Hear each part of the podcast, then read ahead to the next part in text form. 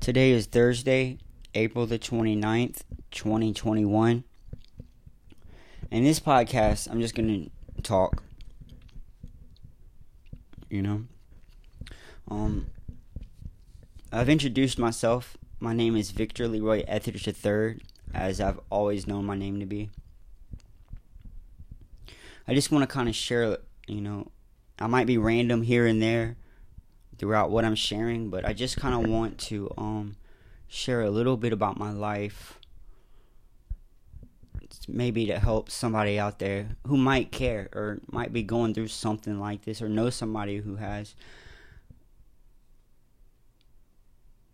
just to give them a, a little insight about me, about myself.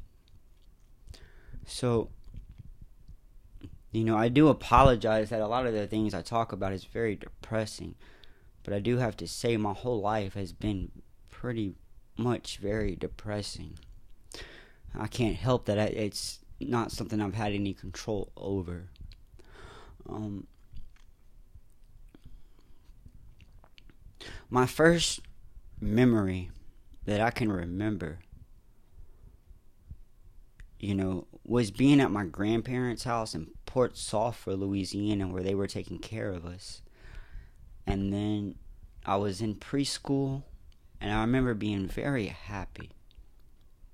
Then I remember this man and this woman claiming to be my parents, which is supposed to be my dad or my sperm donor named Victor Etheridge II, and Diana with the maiden name of Holland or Etheridge, you know, coming to pick us up. There was this big argument supposedly my mom or whoever had given them full custody, but there was some kind of now they wanted us back. Anyways, somehow they got us back. So they pulled us out of school. She was supposed to be homeschooling me while my sperm donor went to work. But now I want to say okay, yeah, so it was after that. But so I guess that's the first memory I can really remember of my sperm donor and my so-called mom, right? But after that, the first real memory I have of Victor Etheridge II was him pulling me, uh, yanking me out of the bed. Well, first, I'm dead asleep. I remember opening my eyes I don't know how old I was. I was very young. But I remember opening my eyes like I felt somebody hovering over me, and there was. And I could see a face. But I was dead asleep before this. But I could see a face.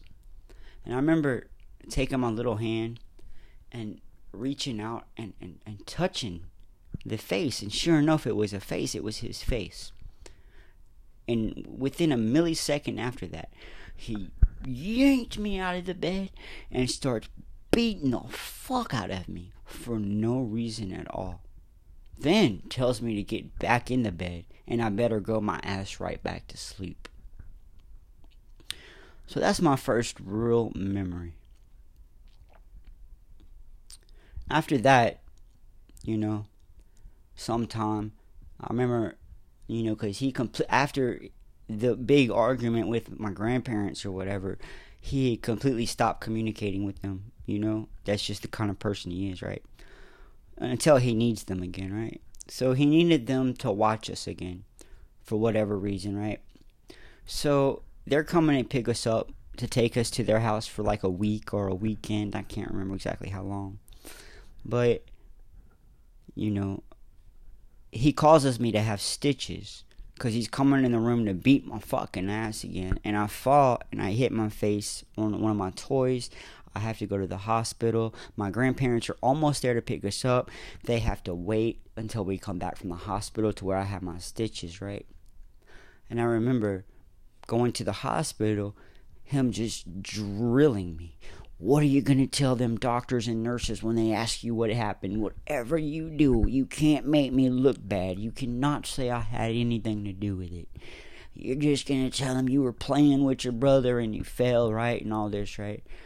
And so, okay, daddy, right? Whatever. I, only thing that I remember is that I was going to go to go see my grandparents, and I just whatever I had to do just to get away from him, right? And so that's what I did. You know, I, I, God forgive me, but I lied for him. I was a little kid, right? And I just told him whatever he told me to tell him. There was no thank you for lying for him afterwards. There was no taking me to McDonald's and getting me a a happy meal. You know, that's always been his main concern. You know, um, whenever I used to live in Lafayette, across the way here, um, DCF workers were always being called, and not just by my grandparents, by neighbors, right? Because what he would do is he would kick us out the house all day, and we were dared to even knock on the door, right? I mean, I remember having to wipe my ass out in the woods, hoping that I wasn't wiping my ass with poison ivy, right? The only reason we ate most of the time was because the neighbors would feed us, right? That we weren't even allowed to be really hanging out with, right? They would come bring, because there was this tree that we weren't allowed to move from, right? We were supposed to stay by the tree, and that was it, right? So he would always know before the DCF workers or whatever they're called here in Lafayette would show up. And what he would do is he would sit us in his car and he would dare us to say anything that would make him look bad, right? And he would recite over and over and over what we're supposed to say whenever they asked us questions, right? So it was like this. Oh, you know, okay, little Victor, uh, what you gonna say if they ask you if your daddy's being mean to you? You know what I'm saying? And it was just until they got there, right? And so we're scared to death. And then he's like, and then you know the the point of uh, insert whatever that he made the most was that okay, if you say anything that's gonna make me look bad, I'm going to kill you. I'm not playing with y'all. I will kill you if you say anything that makes me look bad. So as bad as my brother and I wanted to tell them people what was going on because all we ever wanted was freedom from his ass, we couldn't. We were scared for our lives. We were little and everything like that. And so I remember his mother, you know, let's just say I didn't know this, but he was spying on us. Somehow he was spying on us, even at my grandparents' house. He knew of the conversations we had. He would even repeat things that I was doing in the bathroom alone, taking my bath when he wasn't even there, right? You know, when I was little, uh, before all this happened, I do remember he had babysitters watching us and different things. And I remember walking outside of the bedroom that we were in and finding his tape recorders where he had the babysitter recording us.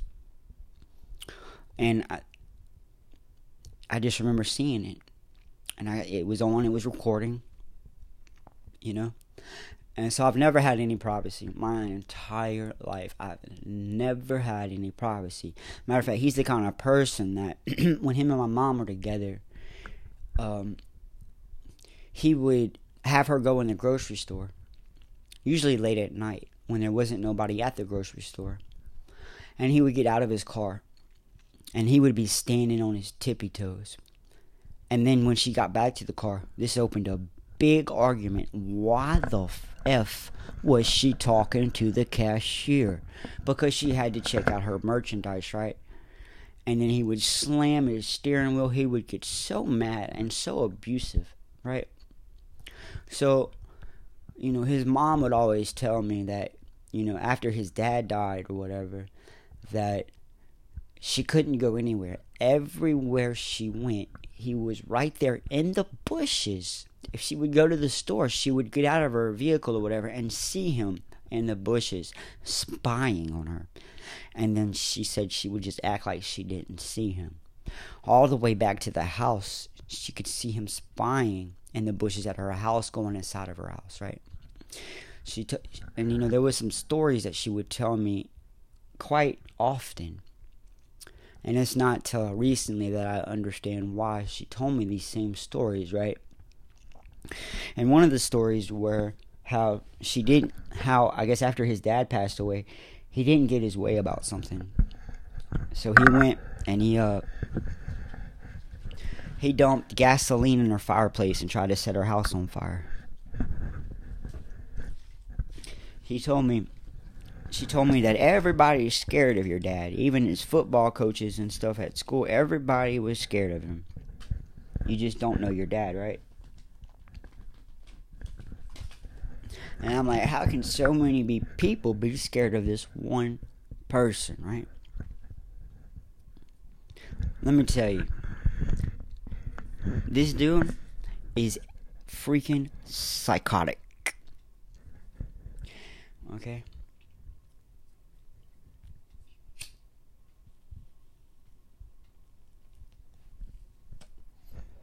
Whenever he would come home, he was always abusive. Matter of fact, you know there's something wrong when your eight year old little kid is praying on their knees every day before he comes home to God, please kill him in a car accident. Just please, God, do not let him come home. You know, it, it, it almost seems like I can remember me, my mother, and my little brother praying this prayer, right? Together on our knees. Please, God, don't let him come home. Please kill him in a car accident. Unfortunately, he's still alive today. Now, his after his dad died, you know, he his mom told me this story a lot too that he demanded his inheritance from his dad. Um and so he pulled a shotgun on her and told and told her you better give me money, right? That he had uh whatever she was gonna save for him for a little bit later in life, but the cops come and the cops did what they always do and they took his side. Okay? Made them give him the money, so they gave him all his money. To this day he still wants more money from them, right? So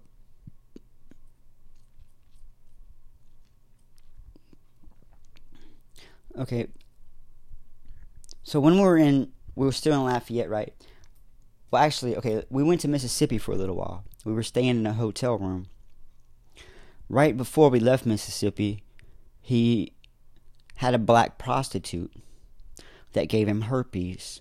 As I'm sure many are people are aware that this Robert Fisher here um, got herpes from a prostitute.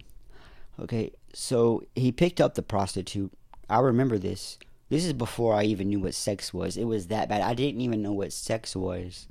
I remember a little girl on a school bus telling me uh, that she would that she knew what sex was and that she would tell me, but she was too scared my dad would kill her if she did, so she wouldn't tell me. Now, how could a little girl on a school bus possibly know anything about my dad? You know, so something's strange, something's odd there, right?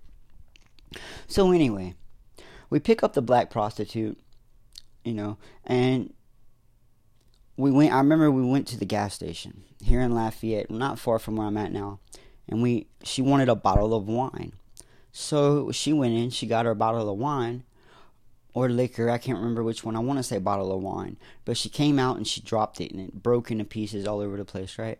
So then she got in the car. We went and got her some crack. Right. I remember. I'm guessing that's what it was, crack.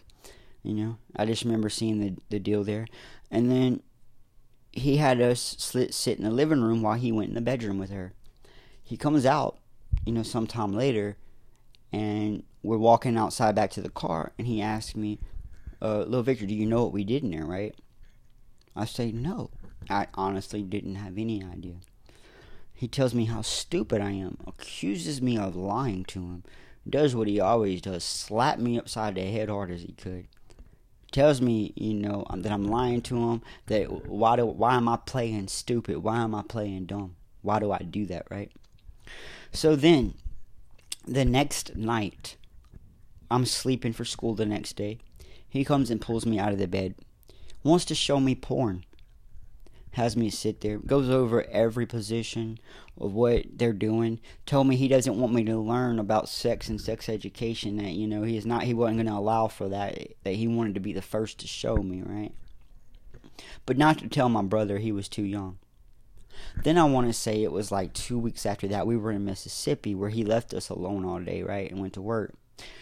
And then he had to go to the hospital, and he brought me and my brother with him. That's when he found out he had herpes. He showed us his his uh thing about having herpes and all this. And I was a little kid. We're in the elevator. I ask him, I say, Dad, can I have a girlfriend? He says no. He says I was never allowed to have a girlfriend. Okay. So then some days later, you know, he's going to work every day, leaving the porn for us to watch on the top speaker, you know, and then comes home and he has his laundry being done downstairs. The janitor was doing his laundry for him. There's a condom that's already been opened that comes back up in the clothes that he had the janitor doing. He says, Is this one of your condoms? Now, how could it possibly be one of our condoms when the last person that touched those clothes was him to the janitor? But he's not that smart. Right? So he says we're lying. Go get on our knees. The next thing I know, the remote control bust into millions of pieces right next to my head. Then he he he, he slams the door. He's so mad. Then he comes back sometime later talking about, okay, y'all can get up now. He said, uh, I, I, talked to him, and, and they said the janitor's been having sex with prostitutes in the laundry room, and it was probably one of his. I don't remember there being an apology. There probably wasn't. Okay. Then I remember one night, you know, he left us there alone again, and he calls and he says, little Victor, the police. How I don't know how he always knows this shit, but he said the police are about to show up there. They're looking for me. Whatever you do, don't answer the door for him. Well, this dude just fucking did that shit, and I was happy to answer the door for the police officer. To this day, he still brings it up that that's why he's destroyed my whole life was because of that reason. Another reason is he's saying that whenever I was really young and he went to come get me from my grandparents that I pulled a water gun on my grandmother. I don't even know what he's talking about, but that's what he says. Okay, these are the, these are the reasons that he has. Okay.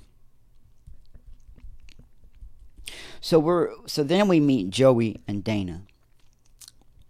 Supposedly our stepbrother and our stepsister, which I'm finding out now the Joey Nicholson is actually the laughing serial killer Joey Miller, who's using a, a fraud name currently of Joseph Donald Fusilier.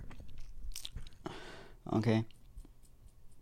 So, I remember my sperm donor here had us, um, you know, standing out by the tree here. We weren't allowed to even knock on the door. And I remember something about we were watching some kind of figure skating and he had sent us out one day and and I thought I was a figure skater. I was like playing in the tree that he told us we couldn't leave and somehow I fell. And I broke my arm in two places. I remember my brother starts laughing his ass off, right? And by the way, my brother that was severely abused by him today is just like him today and very a part of all the bullshit going on with stealing these people's deeds and all this around. He's currently uh, living at 407 Beaupre, Lafayette, Louisiana 70508. His name is Joshua Etheridge. Um,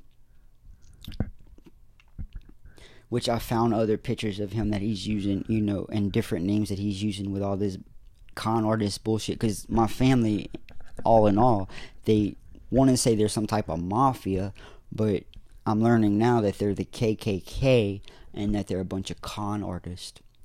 So right after, I mean, right after I told him, you know, showed him my arm, and it looked like it was bent around a telephone pole. It was so bad.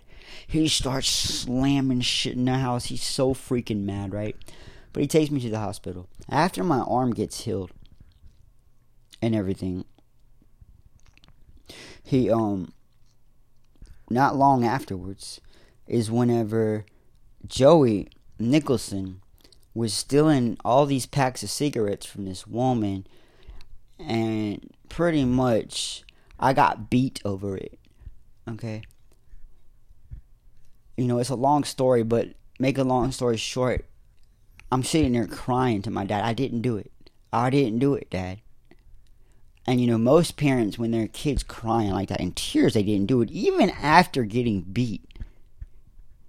He kept to his promise. If I cried, he was going to beat me harder, right? He's the kind of faggot that, okay, I'm not going to stop beating you until you tell me what you want, what I want to hear. And those are his words exactly, right? Then it could be a week later. Whenever you finally tell him what he wants to hear, he's going to beat you even harder. Then he's going to walk outside and tell everybody, I told y'all so. I told you so. I knew what I was talking about.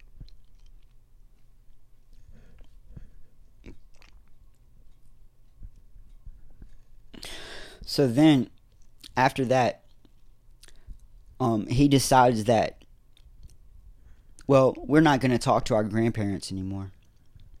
Okay? And, um, well, this is what happened. He had been spying on me. I, I never thought that he would ever come to one of my. Ba- I was playing baseball at the time, and I never knew. I never thought that he would even come to one of my baseball practices or games. But it, it so it, it turned out that he was always there spying on me, and I just didn't know it. Okay, so for the whole year straight, I just wanted to pitch. I wanted to be a pitcher. I wanted to get taken out of outfield, and I wanted to be a pitcher. So I would practice every day with my pawpaw right? Leon Monte, right? And so he knew that the coach was going to surprise me on our last game and let me pitch. Well, before his jealous ass, oh, he's jealous. On, on my first birthday pictures, he he's in the corner with his arms crossed, with a pouty, just like this Donald Trump, with his lip poked out, just mean mugging me, jealous, jealous right? So, you know, he does what he always does. You know, if I ever found out the day before, they surprise me. You know, already trying to ruin it for me. If I ever find out you're pitching, little Victor, I'm going to kill you, he tells me. I'm going to kill you. Okay. So I start pitching, right? I, I didn't let that affect me. So I'm doing so good. I'm striking all these people out.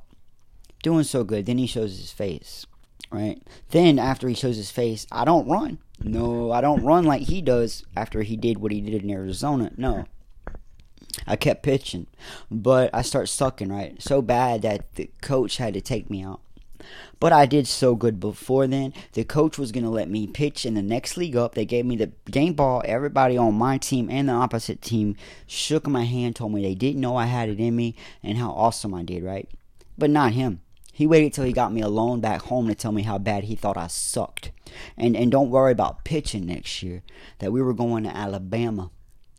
So he didn't have to go so far to try to get my stepmom back every time she would leave, right?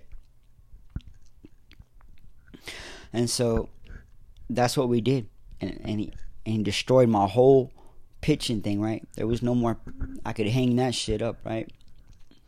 And so he promises me. Now, one thing I promise you, little Victor, he tells me, that's what he called me, right? Is I'm never going to put my hands on you again. Okay? When we get to Alabama.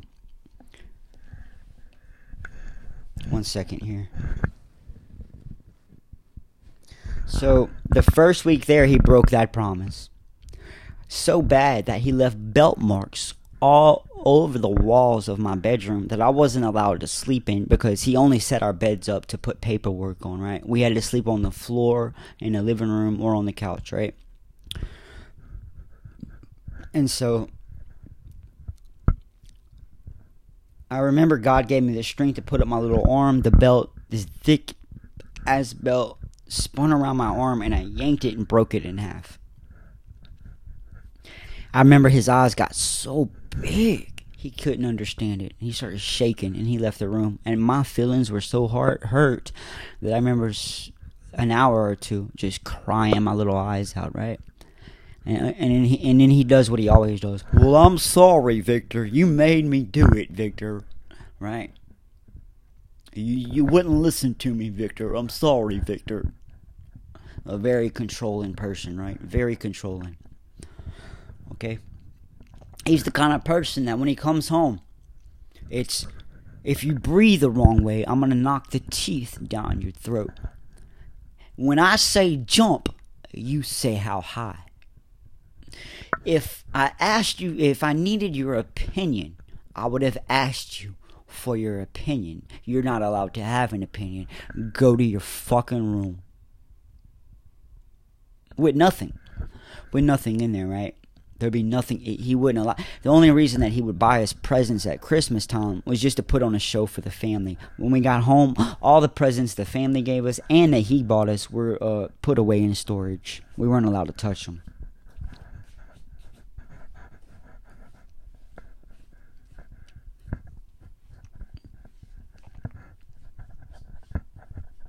So I went to my teacher, right, after he beat me with a stripped Okay, he would have me staying up all night with him on the school nights because you know this Donald Trump can't spell, right?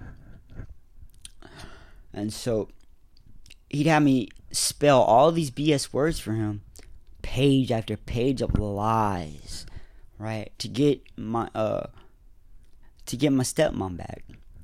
You know, and then never was a thank you afterwards. It was always, oh, he was gonna make sure that I felt that he did in the moment when I was older, right?